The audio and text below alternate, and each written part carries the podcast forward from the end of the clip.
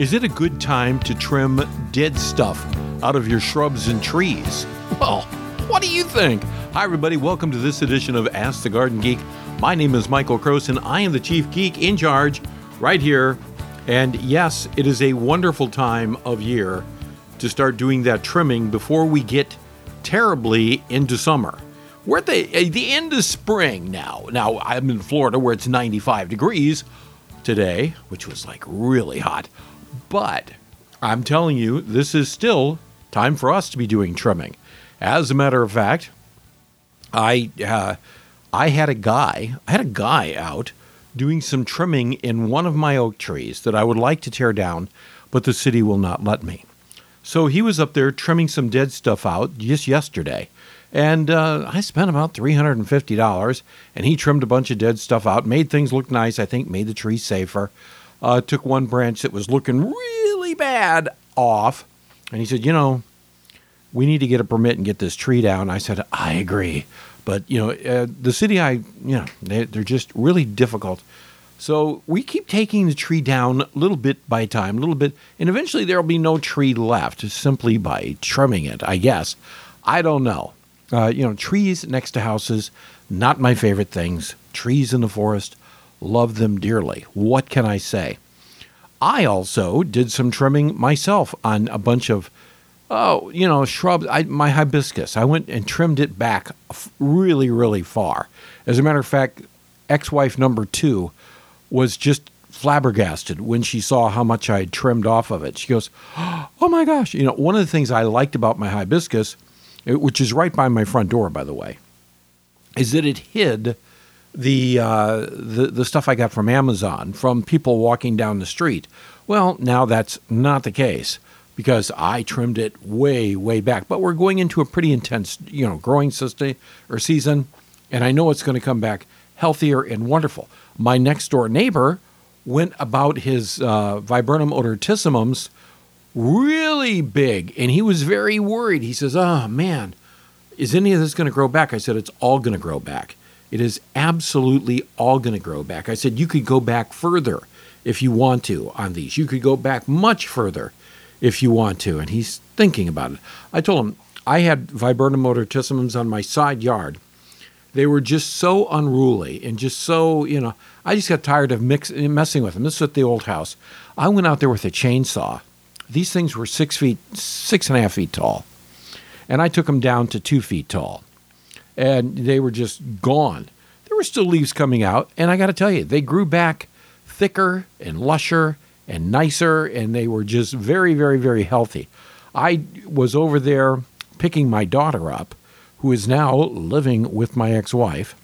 And she's just thrilled about that. Not.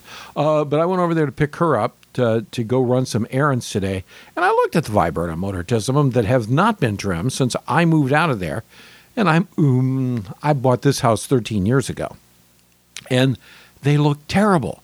I mean, absolutely terrible. The neighbor on the other side kind of keeps them topped off, but they really need a big trimming. But I'm not going to say anything, you know, just just the way it is. I also today advised a uh, friend of mine uh, who had azaleas that were growing just totally, they had just gone nuts over the winter and we were just totally unsightly. And I said, feel free to trim those back now. Trim them back by a third, which is generally my rule when trimming back is trim back by a third, unless, of course, I break that rule, which I never used to do. I never, ever, ever used to do that. Until years ago, my late mother just started doing it all over the place around her landscape. She just trimmed back by half all the time. And I said, Mom, you're only supposed to do a third. She goes, I'm your mother. I can do what I want. I said, Okay, but you're only supposed to go. I know, but this is going to be fine. I've been doing this longer than you've been alive. I said, Okay. And she was right. So I'm kind of, you know, I'm going to tell you that one third is the generally accepted rule, but I have been going further than that for years now, for absolute years now and it's worked for me. But I'm telling you, because I don't want any liabilities here, never more than a third is just fine. And, and when I do trimming, trimming, trimming on shrubbery, I don't know what trimming is, but trimming on shrubbery, the very first thing I do is I go in with my hand clippers and I remove all of the dead wood. And you know, you'd be surprised after winter there's a bunch of it. Once you, you know, now even up north the the new growth is starting to come out, but there's a lot of dead wood in there. It is so important to get that out of there. So I take that out first, then I start doing shaping after that. And how do I do shaping, you say? I will tell you how I do shaping. I first of all, you know, my old Gil Whitten, my, you know, the late Gil Whitten, taught me this a million years ago. I stand back, I look at the plant, I imagine it how I want to be, and then I walk up on the plant and I just slowly start working on it. And I do a little bit, and then I walk back, I look at it, do a little bit, walk back, and that's how I do it. It's a lot of doing a little bit, walking back and looking at it, and then going back and doing a little bit more. It moves along pretty, you know, pretty quick, and it actually gets to be a relaxing thing, pruning and trimming back. I kind of enjoy it. I don't use. I have power uh, shrub trimmers that I rarely use, except on, well, like if you know when I had viburnums, I would use that to top off the viburnums uh, most of the time because I had a lot of them. But if I didn't have a lot of them, like, you know, the shrubs I have around here, I don't have a lot of one of anything. I do it all by hand. And uh, I just go in and just trim all by hand. And, and that works for me. I like that. It's more relaxing. Uh, I had at, I remember at my late mom's house, uh, she had ligustrums on one fence. And there was a lot of them. And I would go over there with, with my power trimmers and just saw them off, you know, to flatten them out to make them look nice.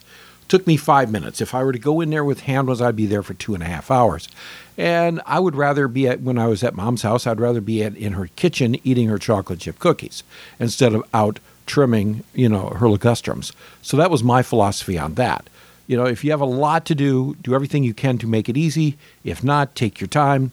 You know, even if you have a lot and you have the time and you want it to look right, go by hand. But if you have a lot and there's other things in life that you want to do, use the power ones and you just go from there. Now, I have a, a friend who is now a retired horticulturist, never used a power trimmer in his life, and he managed some rather large properties, rather very large properties, and he would never, ever, under any circumstances, ever use power equipment on his shrubs. Ever. It was all done by hand. And he had employees. He had a lot of employees, and they all just couldn't figure out. But nope, he had it all done by hand. And I got to tell you, the property looked it. It was a resort, and it looked it. It was absolutely phenomenally wonderful. He is now retired, and I've been dying to drive down that way and look to see what they're doing. And I will. I will. I will get down to check on that to see if they've switched to power or if they're doing it all by hand. Myself, I like doing it by hand, but if I have a lot to do, I am not adverse to taking the power hedge trimmers and going out there and getting the job done and making it look nice and all of that. And everything's wonderful. What do you do with the clippings from the shrubs as you take them out? Here's what I do. If there's a lot of them, I haul them away. If there's not a lot of them, I let them drop and let them turn brown, biodegrade, go into the soil, become an organic form of nitrogen, and become bioactive in the soil. But if there's a lot of them, you can clog things up. So, you, know, you just kind of go by ear. A little bit goes a long way, but uh, a lot can smother, can absolutely smother. So that's how you do that. Here's another thing. Let's talk about mulch. Shall we talk about mulch? Because I get asked this all the time. I am not a big mulch person. Used to be, used to be a big believer in mulch. Used to spend a lot of money on mulch, and then and then as I started hanging out with commercial growers, and I'm talking about commercial growers of shrubbery, who, you know, first they start out and they grow shrubs in containers and then go on from there, and then they plant them in the ground to let trees grow taller.